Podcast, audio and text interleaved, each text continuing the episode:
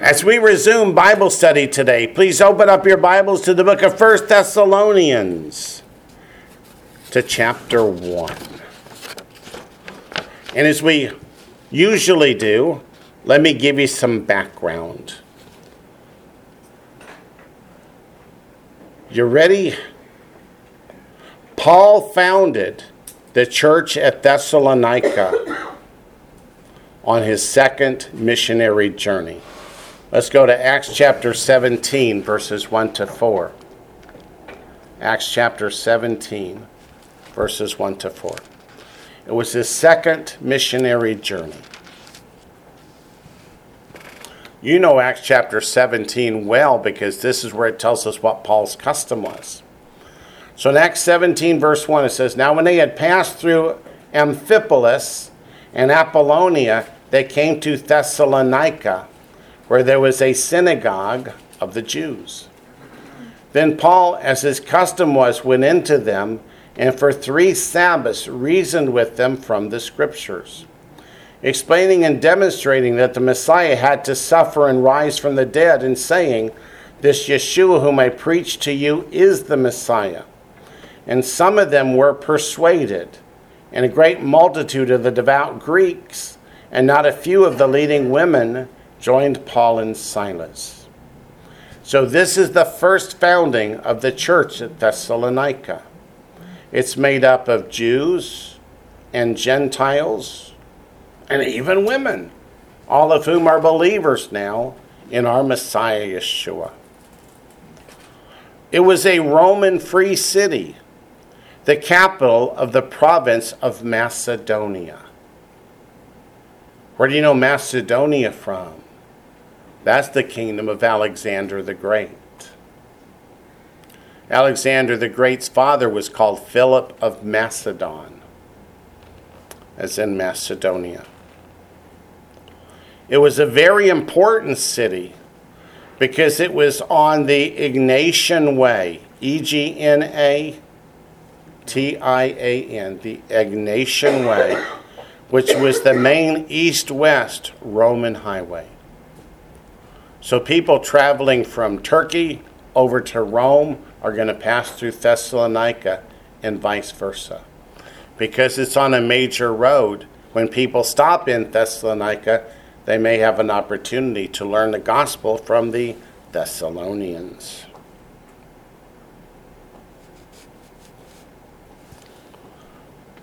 We know from 1 Thessalonians itself that Paul's greatest success in Thessalonica was among the Gentiles. So they were Jewish believers, but they were the minority. The greatest part of the congregation had been Gentiles.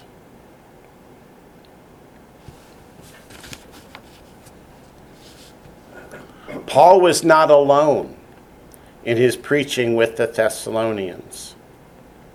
What did we read in Acts chapter 17? We read that Timothy and Silas were working with him.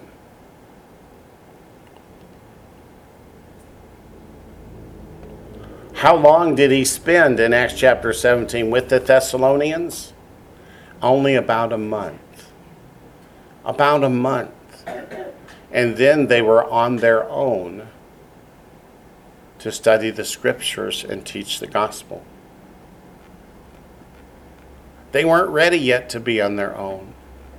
So Paul actually left Timothy and Silas there when he had to go on. So Timothy had been taught by Paul to the point that Timothy was ready, with the assistance of Silas, to continue the theological instruction of the Thessalonians.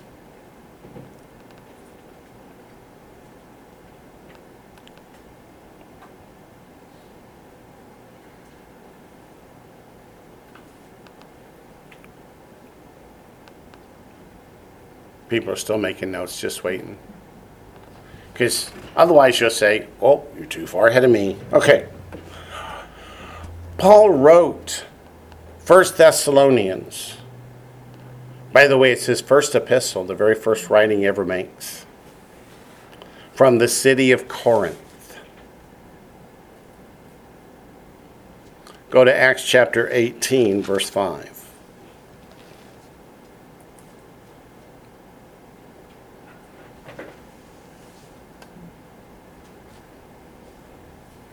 We'll start in verse 1 just to get the context.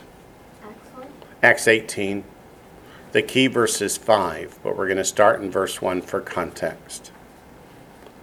After these things, Paul departed from Athens and went to Corinth. And he found a certain Jew named Aquila, born in Pontus, who had recently come from Italy with his wife Priscilla, because Claudius had commanded all the Jews to depart from Rome, and he came to them. So, because he was of the same trade, he stayed with them and worked, for by occupation they were tent makers, which, as you know, was not a tent made out of animal hides, but it's the talit. Why was the talit called a tent? Because when you would pray, you would pull the talit up over your head and close it off like you're in a little tent to get privacy. Verse 4 And he reasoned in the synagogue every Sabbath and persuaded both Jews and Greeks. When Silas and Timothy had come from Macedonia, Paul was compelled by the Spirit and testified to the Jews that Yeshua is the Messiah. So Silas and Timothy, we're going to read in 1 Thessalonians, are just coming back to Paul after having been in Thessalonica. So we know that it was written in Corinth. We also know from the information given to us about the dating of the proconsulate of Gallio that it was written at the end of AD 51 to the beginning of AD 52. And it was the very first of Paul's letters. Paul died in the mid 60s, so 14 or 15 years after he wrote this first letter.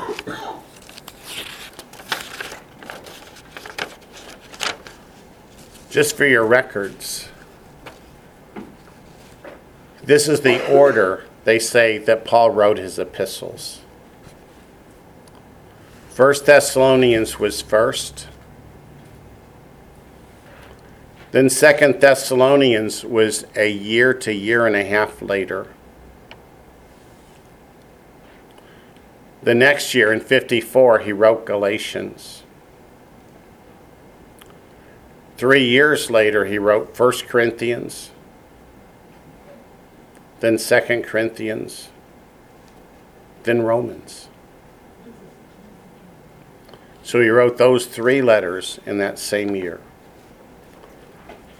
And then five years later, in the year 62, he wrote three more letters Colossians, Ephesians, and Philippians.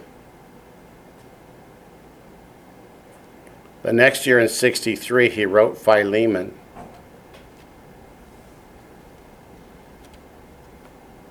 The year after that, 1 Timothy and Titus. And last, 2 Timothy. They left off the list the book of Hebrews, but I am convinced, beyond any rational argument against it, that Paul wrote Hebrews. I also want you to know that in 1 Thessalonians chapter 1, verse 1, it begins Paul, Silvanus, and Timothy. Yes, some? Um, is it true that Second Corinthians was written before the First Corinthians? Did I say that? No. No, you said first and second, but I've heard you say that Second Corinthians was written before First Corinthians. You've heard Second Corinthians was written before First. All I can tell you is they were written the same year, and that I didn't name them. Okay. Silvanus. We don't know much about him, do we? Answer is yes, we do. We know a lot about him. Because in most of the New Testament, he's referred to as Silas. Silas and Silvanus is the same person.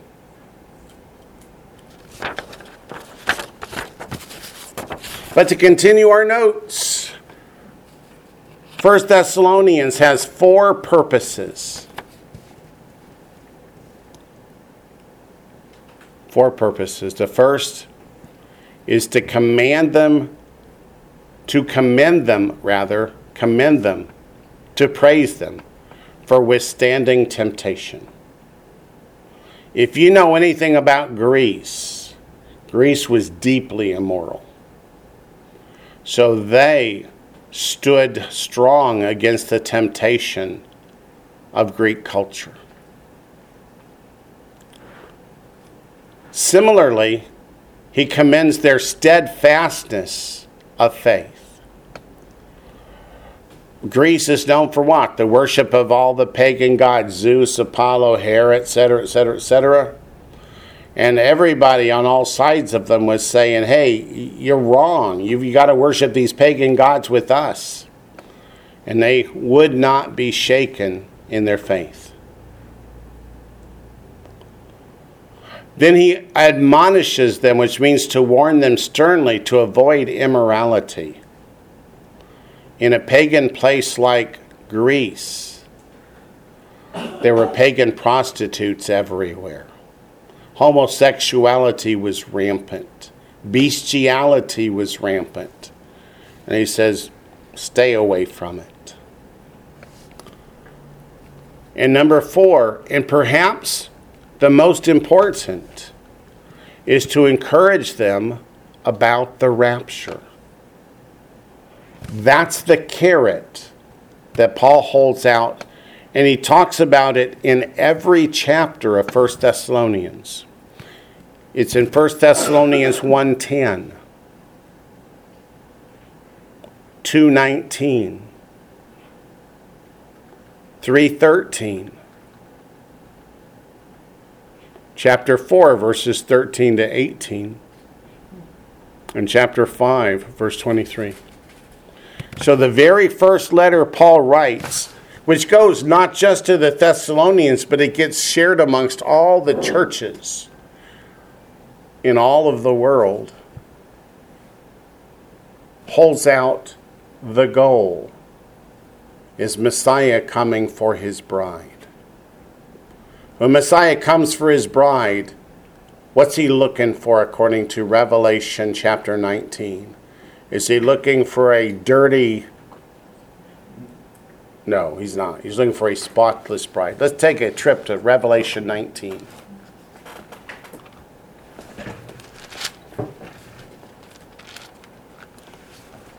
And notice Revelation 19 in verse 11 is when Messiah returns at the end of the tribulation period and the description of his bride is prior to that.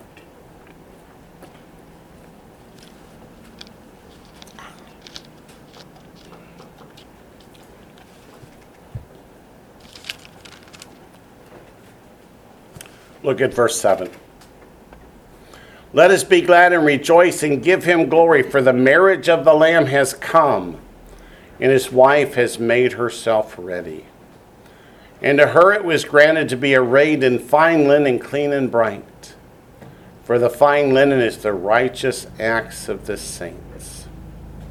he said, Right, blessed are those who are called to the marriage supper of the Lamb. So in verse 7, the believers are not referred to as the bride, are they? They're referred to as the wife because the marriage ceremony was seven years before. And at the end of the seven years, that's when the bride or the wife gets presented to the world. And that's what happens when Messiah returns.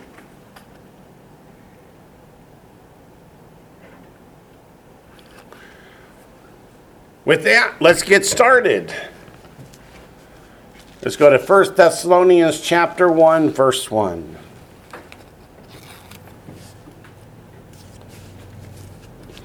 It says, Paul, Silvanus, and Timothy to the church of the Thessalonians in God the Father and the Lord Yeshua the Messiah.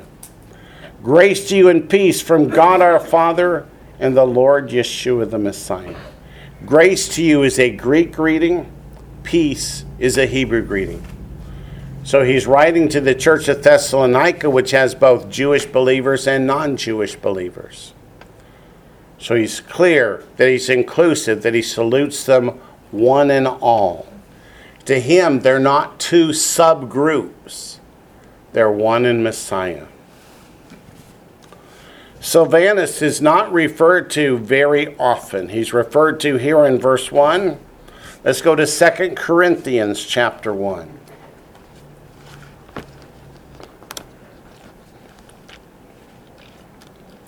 Second Corinthians chapter 1 verse 19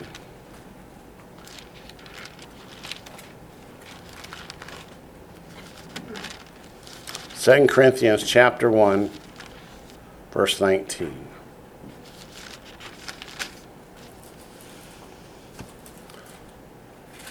For the Son of God, Yeshua the Messiah, was preached among you by us, by me, Silvanus, and Timothy. Was not yes and no, but in him was yes. So again, where we saw before Paul, Silas, and Timothy, here is Paul, Silvanus, and Timothy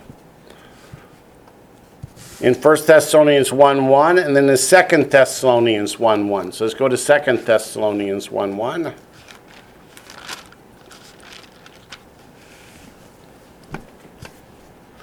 See, it's just a matter of how you translate.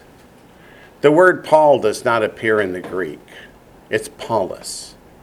Paulus Silvanus, that's the way Greek names ended. Masculine names ended in an S which is why Yeshua is Jesus in the Greek. Going to Second Thessalonians chapter 1 verse 1. Which again begins Paul, Silvanus, and Timothy to the church of the Thessalonians and God our Father and the Lord Yeshua the Messiah. And then in 1 Peter chapter 5.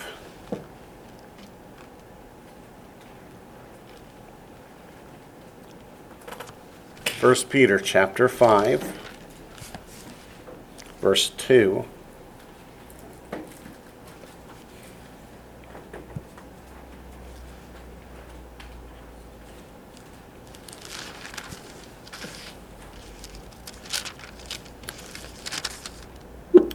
Five verse twelve, Brother Blaine. Verse 12, you'll say I can't read my writing. Yep. Verse 12. Thank you. By Silvanus, our faithful brother, as I consider him, I have written to you briefly, exhorting and testifying that this is the true grace of God in which you stand. Remember, Paul's eyes were very bad. Paul didn't write his letters. Silas, or Silvanus here, was his clerk who did the writing. He was the scribe. Okay? Now let me read to you about Silas. Silas was a leader in the early church, a fellow missionary with Paul, and a quote faithful brother as he's called in 1 Peter 5:12. He was a Hellenistic Jew. What's that mean? He's a Greek speaker. Mm-hmm. So when Paul is in an area where they speak Greek, he's going to be an interpreter. He's going to be able to write letters to them in their own language. He was also a Roman citizen, according to Acts 16:37. Says he is also referred to as Silvanus in Paul's epistles, like we just saw. When we first meet Silas in Scripture, he's a leader and teacher in the Jerusalem church. That's Acts 15, 22, and 32. After the Jerusalem Council, remember Acts 15, Paul had to come down and say, There's people coming up teaching my people, they have to be circumcised to be saved. So after that Jerusalem Council, Silas was chosen to help communicate the council's decision to Antioch. He was there, he's a scribe, he's taking notes, he goes with Paul to explain it to them. Soon afterwards, Paul sets out on his second missionary journey, and he took Silas as well as Timothy with him. So, on the whole second missionary journey, Silas is going to be his, his scribe, his translator, his interpreter, his friend. On this journey, Paul and Silas traveled to Greece. In Philippi, the missionaries were arrested, beaten, and imprisoned. That includes Silas. But, quote, about midnight, Paul and Silas were praying and singing hymns to God, and the prisoners were listening to them. That's Acts 16 25. God then miraculously released them, and the jailer, having witnessed their faith, asked them, Sirs, what must I do to be saved? Is he going to be asking that in Hebrew? Is he going to be asking it in Greek? And Silas is there to help Paul make sure that he understands. Paul and Silas answered. Notice Paul and Silas answered. Quote, believe on the Lord Yeshua and you will be saved. The jailer was saved that night, and he and his family were all baptized. The next day, the city officials learned that Paul and Silas were Roman citizens. Uh oh, what happens when you imprison and beat Roman citizens? You're in trouble. So they were immediately fearful.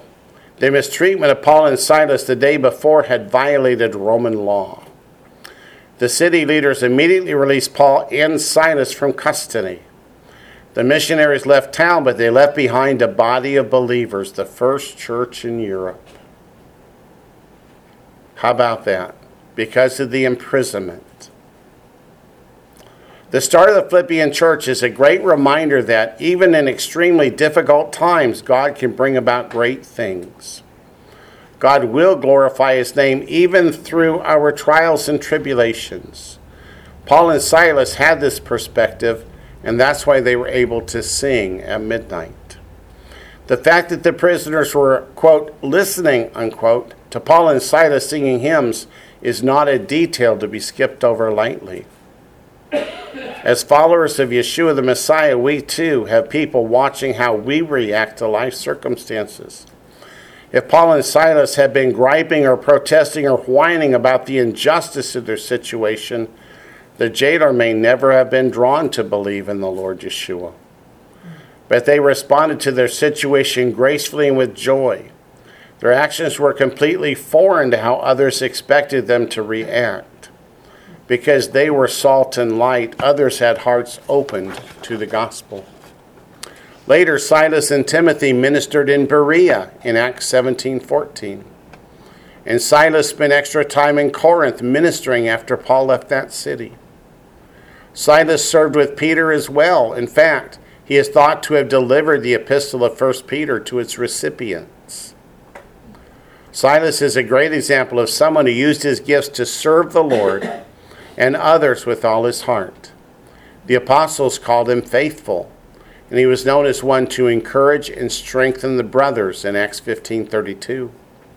Multitudes in the early church were blessed by Silas and Paul and Peter were heartened by his faithful companionship.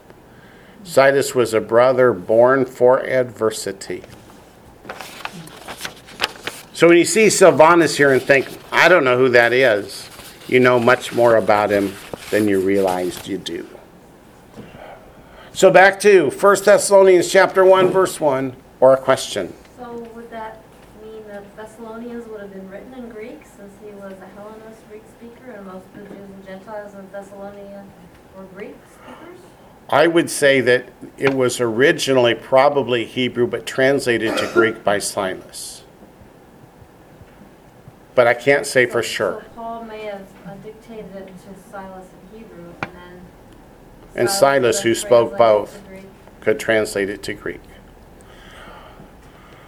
What makes us think that the apostles were Hebrew speakers and not Greek speakers? It's because of Acts in chapter 5 and 6, where uh, we find that the apostles were accused of not treating the Greek speaking Jews properly.